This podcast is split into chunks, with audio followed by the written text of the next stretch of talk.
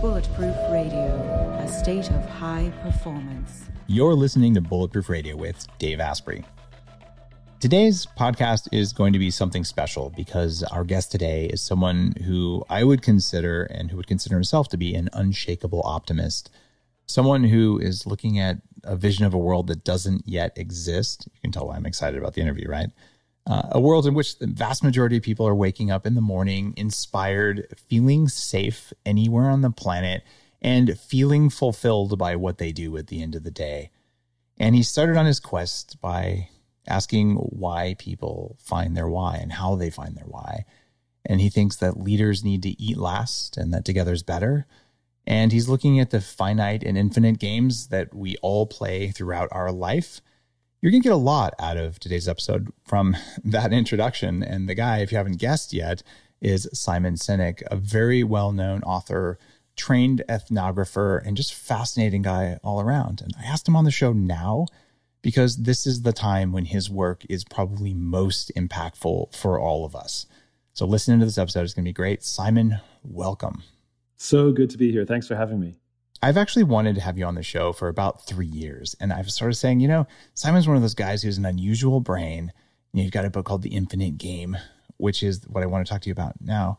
But I just figured because so many people are stressed, so many people are kind of caught in this whirlpool of there's so much chaos. I don't even know what to believe anymore. The world doesn't seem as bright as it did a year ago.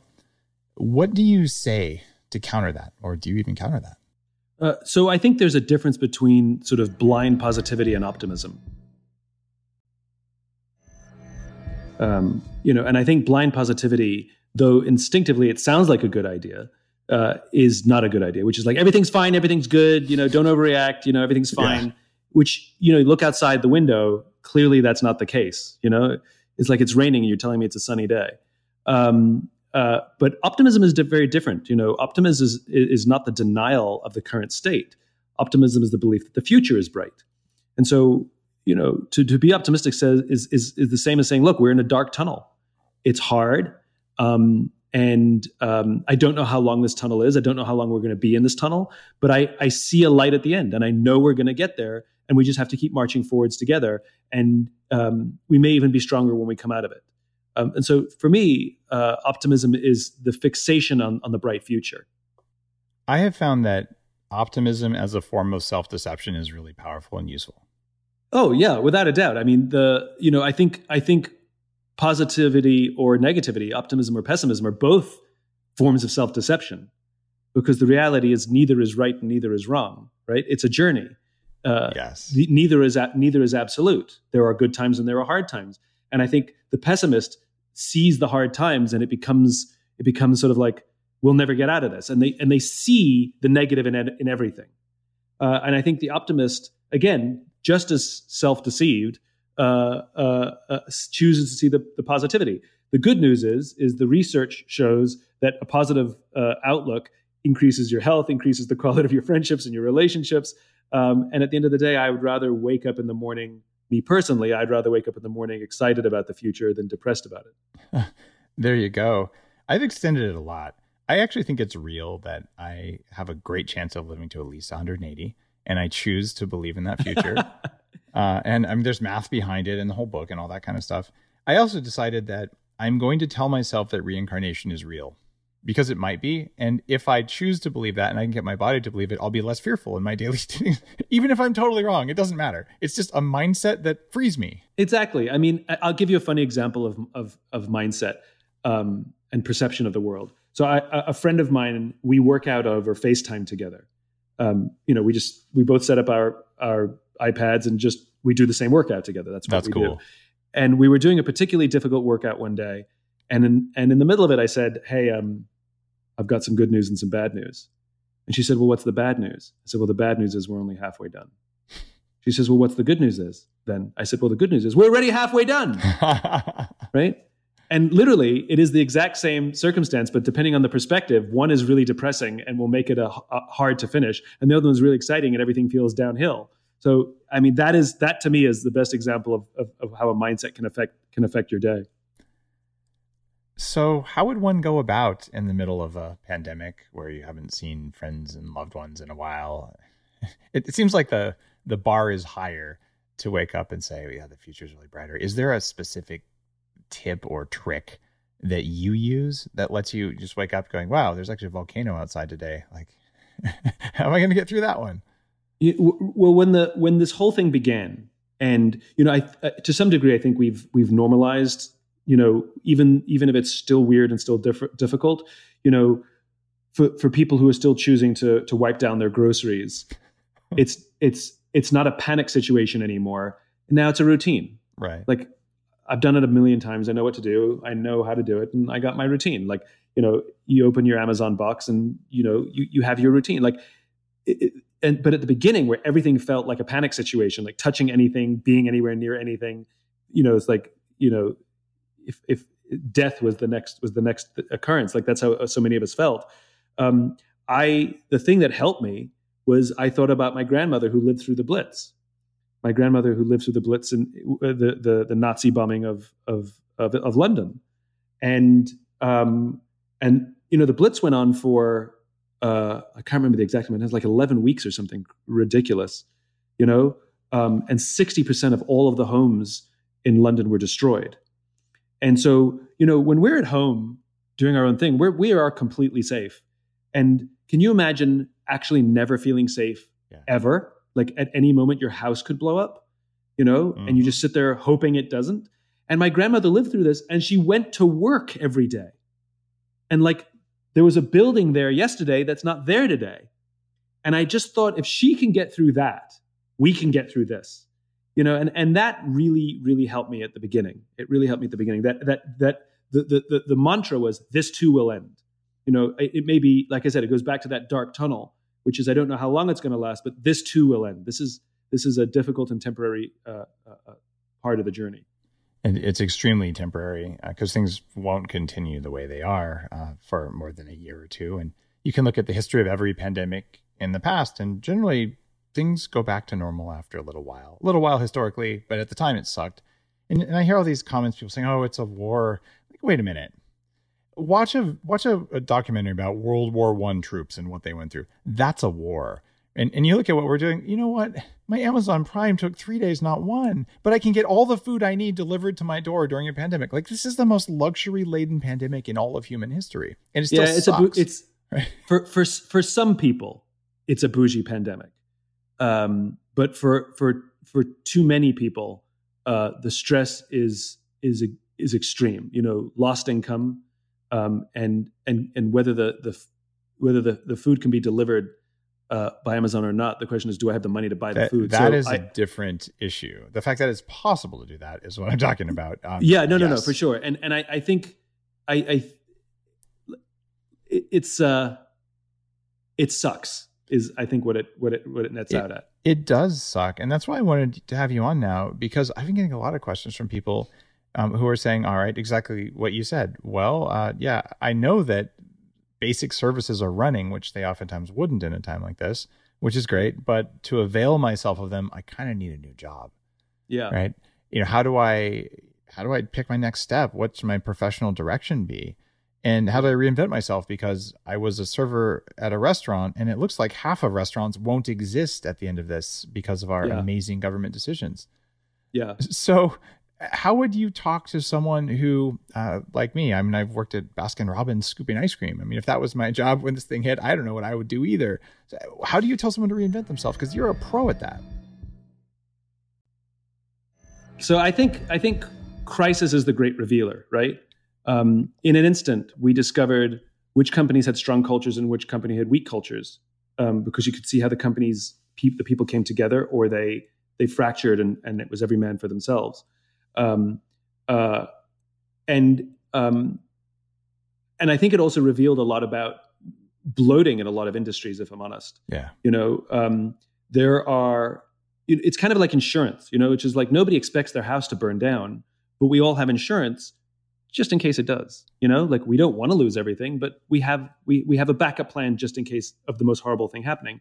And I think so. If you look at, for example, I was talking to an actor friend of mine, and you know, there I, I, I live in New York City, and and there are a lot of actors, uh, and um, uh, and you start to you start to look at them and so many of them have never had a real acting job in four years and there's this weird sense of like pride that goes with being this starving artist. You know i'm a i'm a server and i'm an actor and that's my life. And you're like well do you have any other skills? Because what happens if this acting thing doesn't work? Like no no no this is my dream. And it's like if you said my dream is to be an accountant but i've never had an accounting job in four years you'd be like uh i think maybe another skill set. You know i think maybe this is not going to work out. Yeah. You know and so this except and so for in some places i think having a, another skill set is is a is a really important thing. We are all dynamic human beings. We have more than one ability. Um, and i think to know what your strengths are so that not that you're you're necessarily doing two things simultaneously but if the dream doesn't come alive or if a pandemic hits yeah. um, you're you're at the point where you're you're kind of like okay i can i can make this i can make this pivot. Um, we we pivoted our business and you know where we pivoted to was something I've been thinking about for a long time but never pulled the trigger. And so now we had this amazing opportunity because we couldn't do the old thing anymore. And so some of the thinking had already happened. It's worth it's worth also bringing up the the finite and infinite mindset as Dr. James Carse um, explains. He's the he was the originator of the of the theory of finite and infinite games. Um, and, and just for those who don't know, I'll give the quick definition um, uh, uh, he, he, he shared that um, a finite game is defined as known players, fixed rules, and an agreed upon objective. So football, baseball, right? right? There's always a beginning, middle, and end. And if there's a winner, there has to be a loser. Then you have infinite games. Infinite games are defined as known and unknown players, which means a new player can join at any time. The rules are changeable, which means you can play however you want. And the objective is to perpetuate the game, to stay in the game as long as possible. Right. Turns out we're players in infinite games every day of our lives, whether we know it or not. Um, there's no such thing as being number one in your marriage, right? Like you can be number two, but you can't be number one, right? Uh, there's no such thing as winning education. No one's declared the winner of careers. There's nothing. There's no no one's no no nation becomes the winner of global politics, and there's definitely no such thing as winning in business. There's no because there's no finish line. There's no agreed upon objectives. You know, it just doesn't exist. And the problem is, so many people operate with a finite mindset. When you listen to so many leaders, they talk about being number one, being the best, and beating their competition. Based on what? Um, and and so one of the aspects of a finite mindset versus an infinite mindset is, uh, you know, a finite mindset clearly wants to win, except what happens if the game has no finish line? And if you play to win in a game that has no finish line, you destroy trust, cooperation, and innovation. Um, and one of the characteristics of a, of a finite mindset is is they are afraid of surprises and afraid of uncertainty. And that's why they look to exert excessive amounts of control. That's why timeframes are very short because you can control the numbers for the quarter, maybe even the year, but you cannot control them for five and 10 years. You just can't. And so we like to keep short timeframes so we can exert control. Um, also, all the thinking happens in the past. So you see this with athletes, right? They right. practice, practice, practice, practice, practice, so that there are no surprises. Or in in or or or military personnel, like they train and train and train and train and train and train so that they're prepared for any eventuality, no surprises. Um, and you hear them use this language like, oh, I didn't have to think, I just relied on my training. Right. Or I didn't have to think, it was in my muscle memory. Because at the point of, of something happening, again, all the thinking has been done in the past. So in those circumstances, something completely new, completely different can completely throw off the system because there's been no thinking for this. An infinite mindset is the complete opposite. An infinite mindset embraces surprise and believes that there is opportunity in uncertainty. Um, and so they do not look to exert control. Instead, they look to sort of open up their minds and say, ooh, what, what could we do? And so you, see, you saw this happen in the pandemic, both for individuals and for organizations, where um, uh, when, when this uncertain thing happened, by the way, just as a quick aside, you know, I love when people keep saying during these uncertain times. Drives me nuts. All times are uncertain. I know. There's never been a time that was certain ever. it's just that something happened that you didn't expect that reminded you that time is uncertain. It's like these times are exactly as uncertain as they were every other time in the in history. Anyway, yes. but I digress. um, uh, uh, and so when the pandemic showed up uh, and surprised everybody, um, the people who who have the finite mindset, the organizations that maintain a finite mindset, panic was the first reaction. And they hunkered down and it became about them. What are we going to do? What am I going to do? How are we going to make money? How are we going to survive? Was the reaction. And those organizations have really struggled to pivot. The ones that have had a better time pivoting are the ones that seem to have more of an infinite mindset, which is, whoa, this is unexpected. Right. What could we do with this? Like, let's pretend, even though we have a company, let's pretend that we're a startup. Mm-hmm. And, uh, and we're starting our business right now for the first time. What would we do and how would we bring it to life? Now, of course, for some industries, this is very difficult. An airline, being a startup airline in this in this world, you probably wouldn't start up an airline. I get it. I get it. uh, uh, but for a lot of businesses, um, it really helped because they pretended that they were startups and had that startup mentality. It was entrepreneurial once again. There was a lot of pressure, a lot of excitement, a lot of teamwork, just like all startups. Um, one of my favorite examples of a pivot was a was a pizza place in Chicago called Dimo's Pizza that they made 70% of their revenues from selling slices. So clearly they weren't yeah. prepared for delivery and all of that stuff when when when the pandemic hit and their business dried up just as, as very very quickly. Um, but what was so clever is they looked at their resources and didn't view them based on their industry. They looked at them based on their capability. So, for example, they had a pizza oven, and to anyone else, they'd say, "Well, a pizza oven is for making pizzas." And they said, "No, a pizza oven can burn much hotter than a regular oven. So, what can you do with a really hot burning oven?" And turns out you can bend industrial grade plastics at that temperature. Wow. And so what they started to buy was sheets of industrial grade plastic and they started to make face shields, PPP, that they sold to hospitals. Wow. With a free slice. I love it. well, I don't even know if they did the pizza, but they delivered the they delivered the the the face shields in pizza boxes.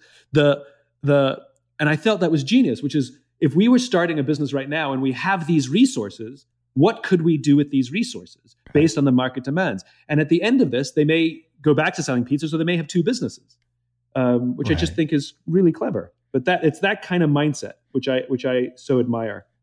I've always had that hacker mindset. That's why I was a computer hacker. Like, oh, I'm not supposed to get into that. Let me see if I can figure out how. It's not always a good mindset to have. Uh, and it seems like in most of the tech companies where I've worked, there's oftentimes a very small number of people who have that mindset. And sometimes they're in executive management, sometimes they're not, but they're usually kind of identified as like, that's like the idea guy. Uh, right. And he may not shower regularly, but you should go talk to him because he'll think of something weird. Um, is it your belief that everyone has that in them? Or is this an organizational thing? Or is it you need to find someone whose brain is weird who's really good at thinking that way? Yeah this is why we have teams. Because no one can do everything. Yes. of course not. And this is why this is why teams exist. Because if i if i if i knew how to do everything i wouldn't need you, you know? exactly. Uh, um, and so when when we pivoted one of the things we did and i got this uh, idea from my friend jen waldman which is um, I, I, showed up to the team and said, okay, here's the deal. I want 15 ideas. Uh, first of all, I gave the vision. I said, here's, here's where we're going. Here's what I imagine. Here's what I want to pivot to. But beyond that, I don't really know.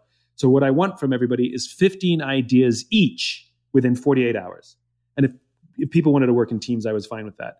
And so they're like, 48 hours. I'm like, yep, 48 hours. Yeah. And like 15, why 15? And, and the reason is, is because if I ask you for three or four ideas, you're going to give me the same three or four ideas that I already came up with. Yes. Like we're dealing the good ideas are at 9 10 and 11 you know? So everybody had to bring 15 ideas to the table. Um, and before we presented our ideas i gave a little preamble and i said okay listen i'm f- this is this is not about competition this is about contribution. I'm fully aware that there are some people on this team who are going to have six amazing ideas and some people on this team they're going to have zero right? And i'm okay with that. I'm not keeping score it's not a competition because what i also recognize is that the people who are having the ideas probably are not the best people to execute on those ideas. Very important point. right? Where the people who didn't have any good ideas are probably really good at executing ideas. They're probably better at process than anybody who came up with the ideas. And so, if anything, the thing that this will reveal is where our strengths are and how we're going to work together. And so morale was really high, even if one person had a lot of ideas and one person had none. And I, I didn't let anybody give the whole list. I did two or three, then two or three, then two or three. And what ended up happening was we all kept building upon each other's ideas. And so by the end, we had a set of ideas that no one could claim because they were now an amalgamation of all the contributions. And we took them from the idea people and we went to the, the operations people and said, make this. Nice. And we, we made a very simple thing. We, we bucketed the ideas into three categories green, yellow, and red. Green was an idea that we could execute this week. Yellow is an idea that would require a couple of weeks. And red, no matter how good the idea, was something that was just either too time or too resource heavy. Yeah. And so we just put it on a on a back burner and said maybe one day we'll get to that. And then we just said, okay, here are the green ideas. We need them done this week. And they did. How big of a team uh, are we talking about to do this? This was um, with you know you know with combination of sort of everybody involved, freelancers and everybody. It was probably about uh, twelve people, fifteen people. Okay, so a good sized team. It's a good sized team, yeah. That's a fantastic idea. And if you're listening to the show, you can actually do that right now if you still don't have direction with what's happening. And now tell me about the outcome. So you had a really heavy travel and speaking schedule. I know because I live the same life. I'm on stages. Yeah. I was on stages a lot. Um, I, you know, I write books. I travel. I'm also that CEO kind of thing in my other life. Um, but Right. my life changed substantially, and actually income changes too because you get paid to speak and you can talk about your books, and you're, you're generating a wave behind your ideas when you go to do that. Right. It's about the content. So, what changed after this in your life now that you're not traveling? Right. So most of our income for our organization was based on in-person speaking, workshops, things like that, and we have a team of of, of folks who who do those things, and um, and of course that dried up immediately, um, and so you know what we did seemed to match a pattern that I saw other organizations that were doing that also successfully pivoted, which is the ones who were struggling to pivot, um, they doubled down on their old business model, right?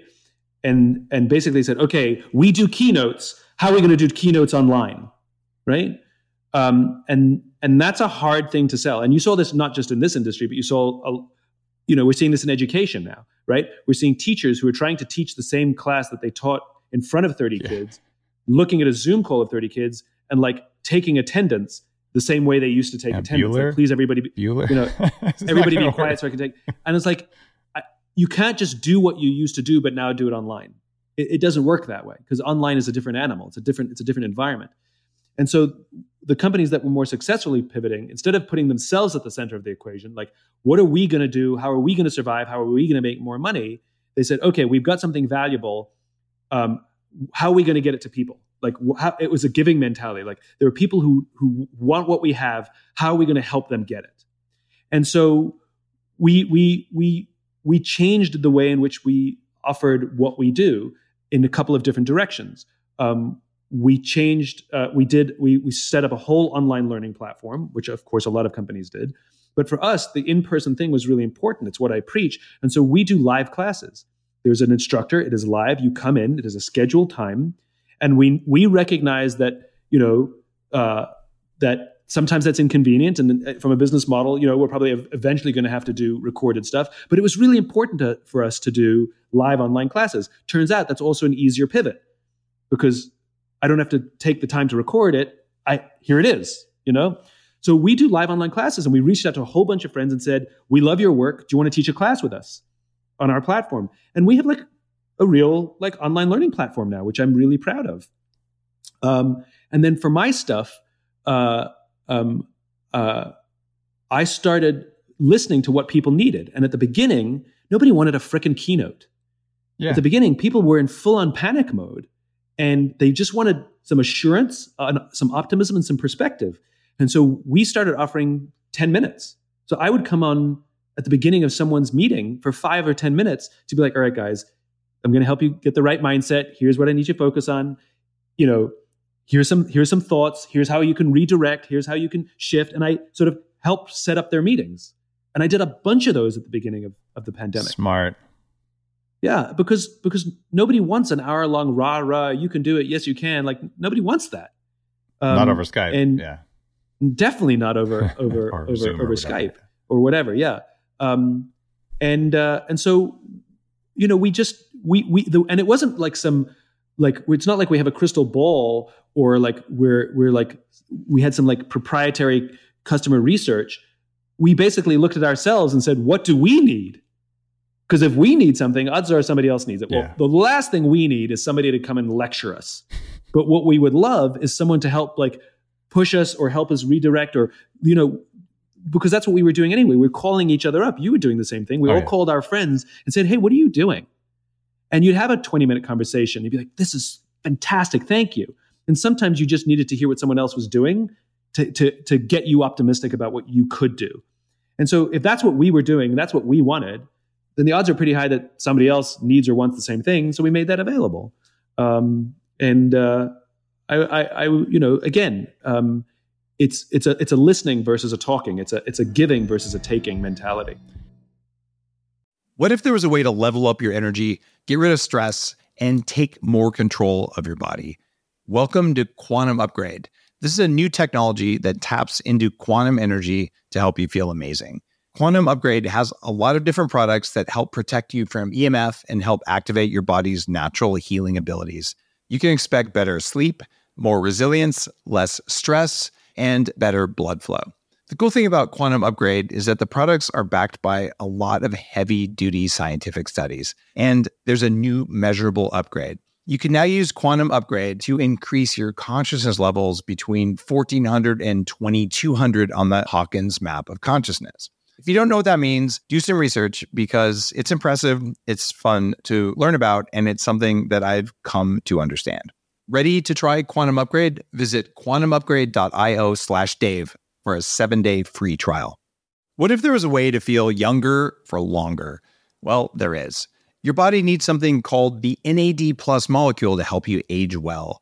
When you're young, your body makes a lot of NAD plus, and that helps you make energy. It helps you keep your DNA healthy, absorb nutrients well, and it protects your cells from stress.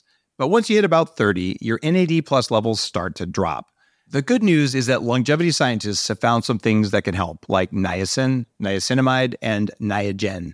They help your body make more NAD plus even as you age. All three of these are in an amazing formula called Qualia NAD Plus. Check out Qualia NAD Plus risk-free for up to 100 days at neurohacker.com slash Dave15 to save an extra 15%.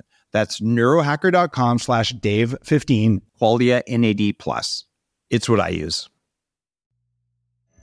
It seems to fly in the face of, of what every startup disruptive technology book would tell you you know talk to your customers do what they want if you ask a farmer what they want they want you know a bigger horse they don't want a tractor uh, to that's the oldest analogy forever so you didn't go out and do you know, customer centric design processes and all that you basically said look if i'm suffering and i need to do this i'm going to make it and i know there'll be some other people like me well i mean i mean let's let's look at you know big companies don't have big ideas. Small companies have big ideas, and then yes. big companies buy them. You know, uh, you know, uh, it's right. Um, that's what happens, and the, and that it makes you scratch your head to say, "But I don't understand." I thought that big ideas happen when you have the best talent, all the resources, all the customer data, uh, and that's where big and that's what big companies do. Um, but that's not true. Yeah, um, there's no hunger. You need there's no hunger. You know, small companies have a vision that is bigger than the resources they have to accomplish it. So creativity yeah. is your is your is the only thing you have because you don't have money. And I think it, big companies could be more innovative if their visions were bigger than the resources they had to accomplish it. But they have a lot of money, so they, they tend to have small visions. Wow. And and the other thing is the other thing is the way most companies start. You know, most tr- truly valuable companies that make something of themselves none of them start because you read an article in a business magazine you're like ooh that's a that's a good business opportunity i'm going to start that company that's that's not how businesses start businesses start because someone or a group of people suffer a problem or somebody that they know suffers a problem or and they came up with an innovative solution for themselves or for the people they love and that solution turns out is valuable to other people and that became the company you know airbnb was started because a bunch of designers went to a design conference and there were no more hotels. So they all stayed at a friend's house together and they had such a great time. And the friend charged them money to stay there because, heck, man, we're all broke. Uh-huh. Um, and they slept on air mattresses. And they said, wouldn't it be funny if we started an air bed and breakfast? Airbnb. It seemed right? to work, right? And and like that's how almost every great business starts. I mean, yours yeah. is the same and mine is the same, which is we weren't we weren't trying to start businesses. We were trying no. to solve a problem for ourselves. It, and we built the business around that solution. It, it's ridiculous. And I'm so happy you're saying that. Uh, I hear a lot of entrepreneurs going down the wrong path there. And sure, you should talk to your customers and all that. But I will tell you, Bulletproof created three of the five categories it's in, and they're all multiple hundred million dollar categories. They didn't exist, and it's because I couldn't buy it and I wanted it. and so there's multiple players in each one. That's all good. uh, but it it comes from ignoring the customer at first and meeting a pressing need that people don't know they have. And so I, I, I love it that you're sharing this because it's it's the opposite of what every big company does. And they have these big meetings about innovation. How do we become more innovative? And sometimes it's well, make something that well, you can't buy. And and it really is very ironic, right? So like a company wants to be authentic, and so what they do is they conduct customer research so that they can be, which is the exact same as you and me going to our friends and saying, "Hey, listen, I really, I really want to be authentic in my friendship with you. So could you please tell me how you want me to dress and how you want me to speak to you so that you'll like me more?" And your friend is going to be like, "What?" You'd be like, no, no, I really want to, I want to show up for you. So tell me how you want me to dress and how you want me to speak to you so that you'll like me more. And your friend's gonna be like, I just want you to be yourself. So why, why would companies think that by asking people who they should be, that people would then perceive them as authentic? The, the logic is exactly the same. You, and this is why companies with vision stand out. This is why the companies we quote unquote love stand out. It's because they aren't asking the customer who we should be. They're being themselves and they attract the customers who are attracted to that and they repel the customers who are repelled by that. And that's if you if you have a brand that people love and that some people love and some people hate, yeah. the odds are you stand for something. Because you if you go. stand for something, some people are going to disagree. Um, um, but if you're just kind of like stand for nothing, and you, then that basically makes you a commodity. I buy you when I need it and when it's cheap enough, or if it's convenient, but I don't really care. You know, I don't have love. I may like it, right. I don't love it. It it's really funny uh, the the love thing from that comes out of authenticity. It's like in high school. Hey, how do I be one of the cool kids? Look, if you ask, you're not. Right, and, and it's a state of being that cannot be faked. And can, that's what authenticity means. It means I say and do the things I actually believe. And and and like your your i mean what you started with with bulletproof is a spectacular example. You know there are people who love coffee but they they may like one coffee over another but they're not loyal. They don't love. They're not they're not uh, they may love a taste but they don't love a company. They just may and if something comes along like i have a friend who's a diehard coffee fanatic and i'd be like dude you got to try this one. He'd be like sure. Right? Right. Where P- bulletproof it's a freaking religion for some people. It's it's yeah. not about it's no longer the taste. Like there are other coffees that you may actually like the taste better, but it's not about the coffee. It's about the belief set. Yeah. It's about the identity. It's who I am. When when you wear a bulletproof T-shirt, for example, as you are, it says something about who you are, not just what what taste you like. Yeah. Uh, and I and I think that's that is uh, about as good as it can ever get. It, it's it's something that had to be said, and there's a bunch of people listening who are I'm going to call them the young internet marketing crowd. And I, I'm going to add on top of what you're saying. If you are going to build an authentic helping brand by taking another person's idea that you saw online, or even worse, copying their content, changing a few words, and calling it yours, Simon, has anyone ever done that with your work? Uh, yes, yes, they have. How does that make you feel as a creator? You know, um, I I am old fashioned. Uh, I believe in honor, and I believe in people who act honorably, and I'm upset by people who act dishonorably. And so, uh, you know, if somebody is using my work and they they they say this was inspired by Simon's work, that's cool. I am very flattered yeah. by that, and I love that they've actually maybe even built upon my work and made my work even better. Yeah, um, I think that's honorable.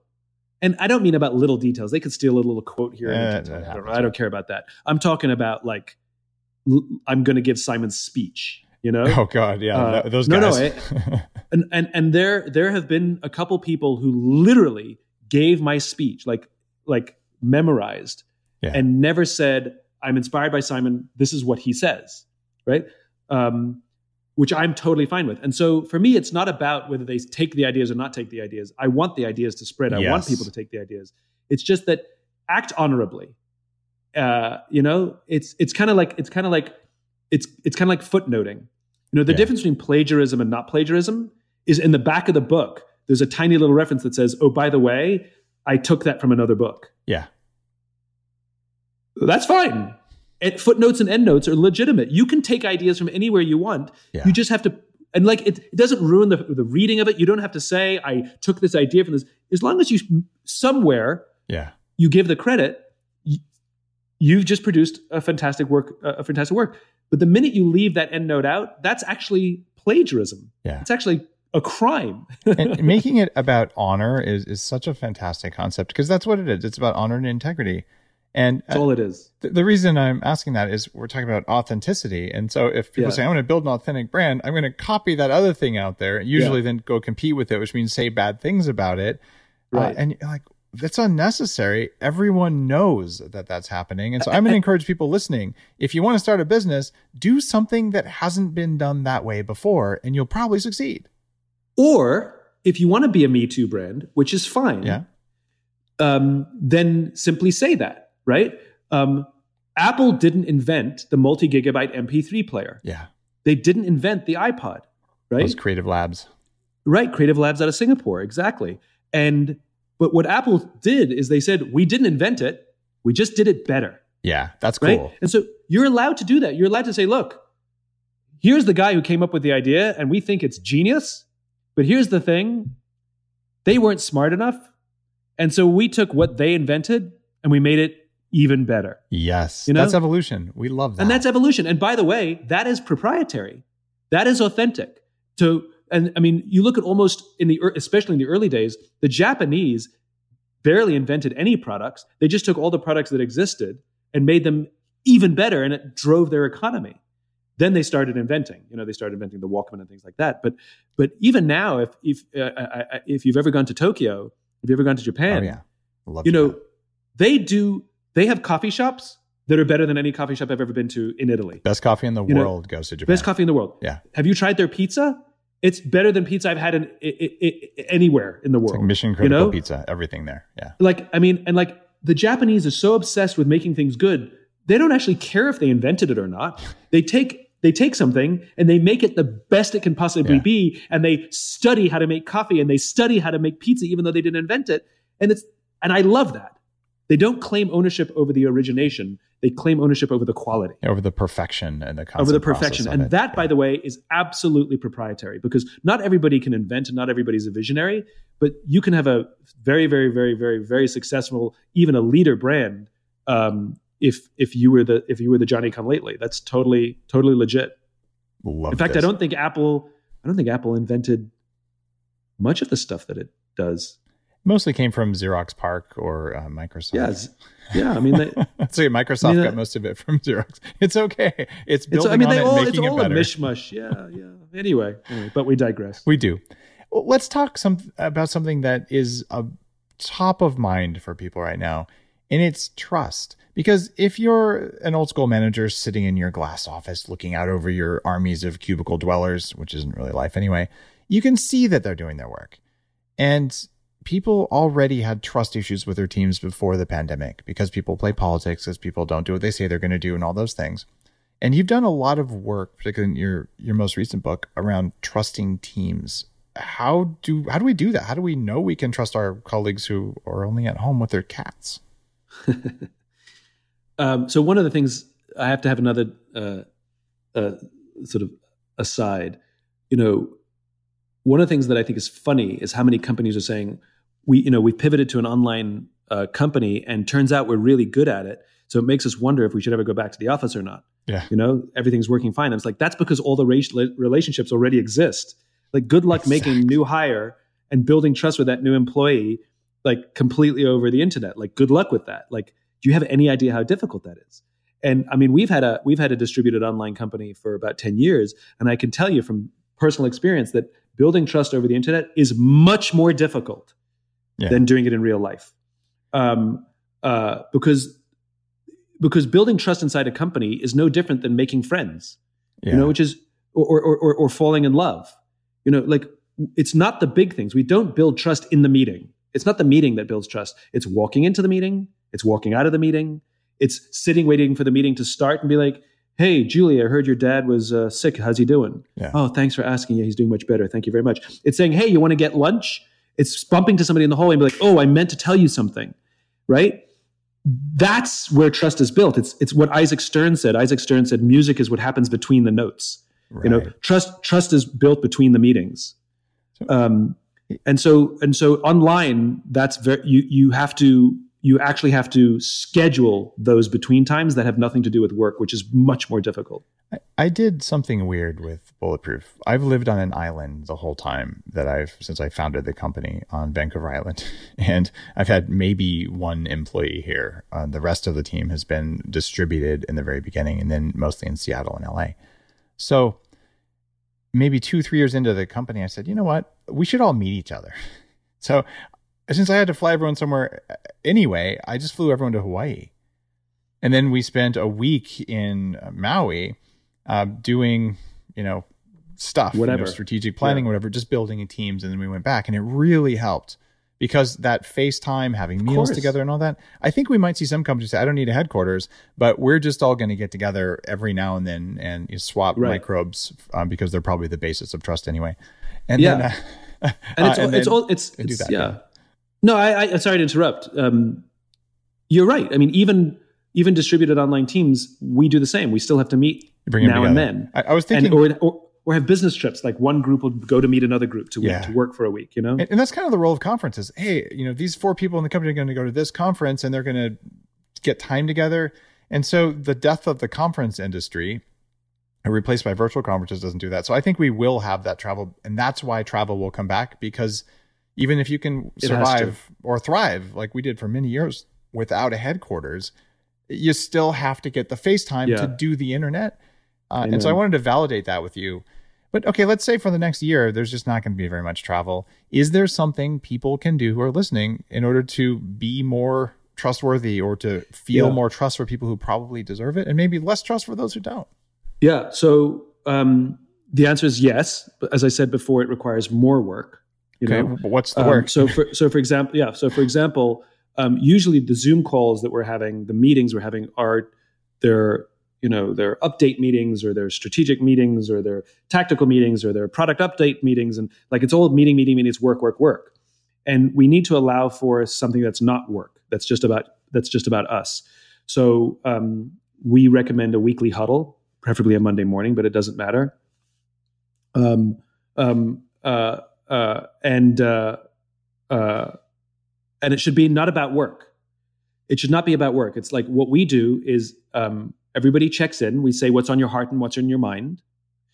We say people say what they did over the weekend. You discover that people have families. You discover their stresses. People say, you know, it's a really rough weekend. My my eight year old's struggling with the pandemic, and and uh, somebody else says, oh, mine too. And you're finding common ground that have nothing to do with work you know in other words we're starting to see each other as human. And then we usually answer either a fun question or a or a, or a or a profound question you know and we just go around the room. Everybody has 2 minutes. We spend an hour on the phone on the zoom and then we're done. And we're just checking in. Um, plus all the humanity of just checking in with people as a human being. Like if you see somebody had a hard time on one of the meeting calls or even on they, they talked about how they had a hard weekend on the on the huddle for example somebody will pick up the phone and call them and be like, "Hey, how you doing? You okay?" And what I think was so funny is, you know, somebody asked me recently, you know, how has leadership changed during these times? And the answer is, it hasn't. If anything, the tenets of good leadership, ju- we just just became more important. So whether somebody was an effective or ineffective leader prior to the pandemic, they followed their human instincts. They picked up the phone and they checked in on their team, say, "Hey, listen." How are you? I just want to make sure you're okay. This is a crazy time. Well, that's called good leadership. We don't need a global pandemic for you to do that. You should be doing that all the time. And so, and so all of those little things, like think of people as human beings, check in on them. If somebody's performance declines, don't assume that they're an idiot. Don't assume that they're that they're irresponsible. Yeah. You know, assume that that something's happening in their home life that maybe they're struggling with because this is a really really hard time and stress is unbelievably high it's stress on marriages stress on families stress on kids stress on people who are single um, and and and remember leadership doesn't come with rank. You don't have to be the person with the title to to operate like the leader. Leadership is the responsibility to take care of those around us. So anybody can pick up the phone and say are you okay? including checking on your boss. Hey boss you were really hard on us in the meeting today. Are you okay? I'm worried about you. You know what? That piece of advice right there is one of the most valuable career builders you will ever hear. In fact that's probably one of the top 10 things that have been on my show the, well, the one nice. time in my 20s I did that.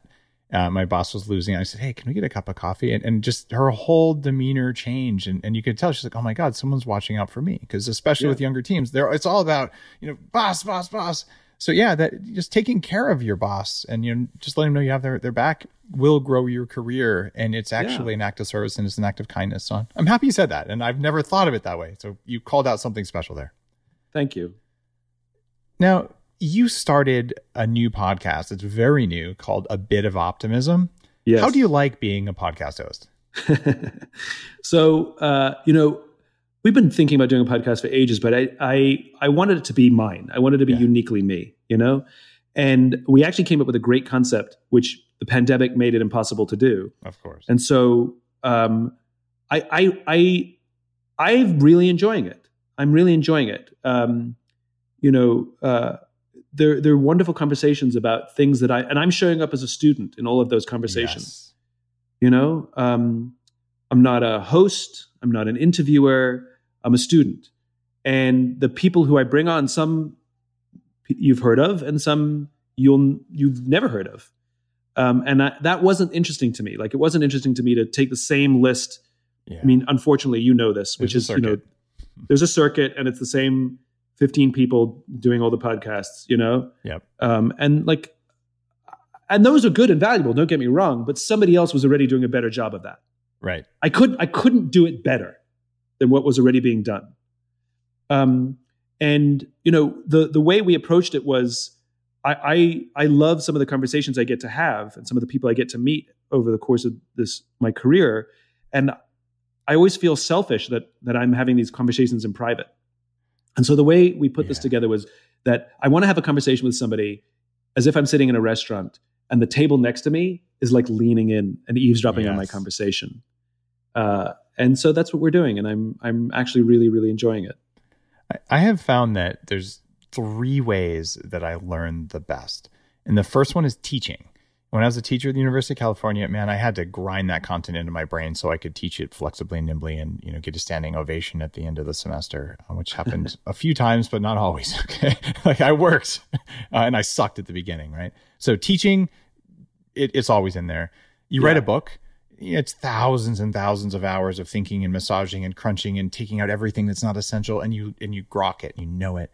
But yeah. the third way of learning is you talk to the masters who already did that and can communicate well and I, podcasting became addictive for me in a good way uh, because I get to talk to guys like you. Like this conversation was really fun, and I would have had it over dinner, right? And yeah. if your mindset's like that, and I do hear that on a bit of optimism on, on your show, thank uh, you, um, where you're like, hey, what, what what can I learn here? And just think maybe other people want what I want, and it, so I like your show. I think you're you're doing great, and thank you. Well, you you have some time on stages, and like you know how to interact with people and it shows. But seriously, just uh, as from someone who's done it for a little bit longer, uh, I think you're you're onto something good and your mindset that you just explained. Anyone who wants to start a show, anyone who just wants to have a good dinner conversation, that's the mindset. Like, how do I learn here?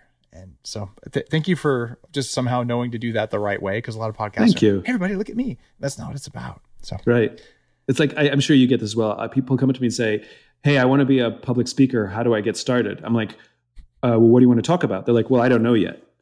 I'm like, you've got it backwards. You know, it's like I never wanted to be a public speaker, yeah. but I had a thing that I never stopped talking about. Yeah. You know, every conversation, people like, what are you up to? I started pulling out napkins and drawing circles. Uh, and they kept saying, and then what happened was they said to me, can you come and tell, talk to my team about this? And I went, sure, I guess. Right. And turns out I became a speaker.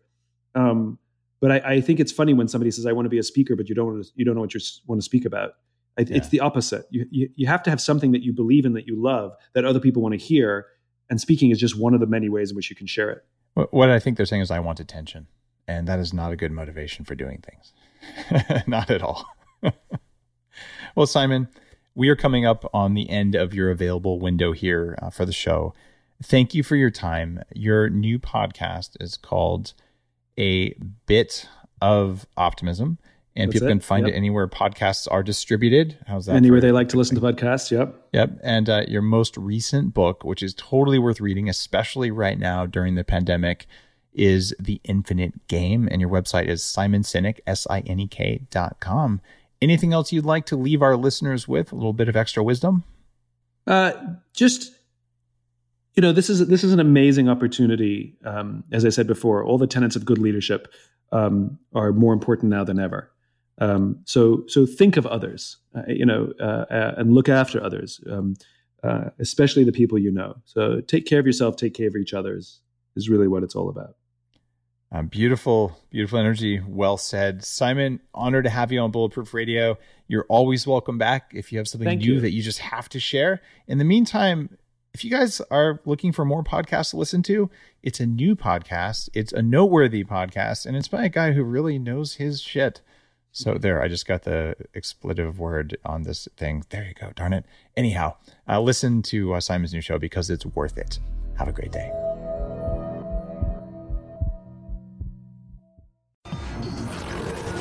The Human Upgrade, formerly Bulletproof Radio, was created and is hosted by Dave Asprey.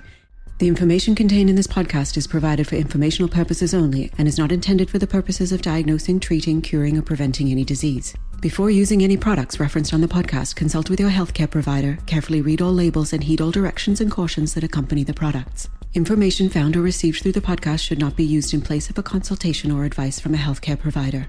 If you suspect you have a medical problem or should you have any healthcare questions, please promptly call or see your healthcare provider. This podcast, including Dave Asprey and the producers, disclaim responsibility for any possible adverse effects from the use of information contained herein. Opinions of guests are their own, and this podcast does not endorse or accept responsibility for statements made by guests. This podcast does not make any representations or warranties about guest qualifications or credibility. This podcast may contain paid endorsements and advertisements for products or services. Individuals on this podcast may have a direct or indirect financial interest in products or services referred to herein. This podcast is owned by Bulletproof Media.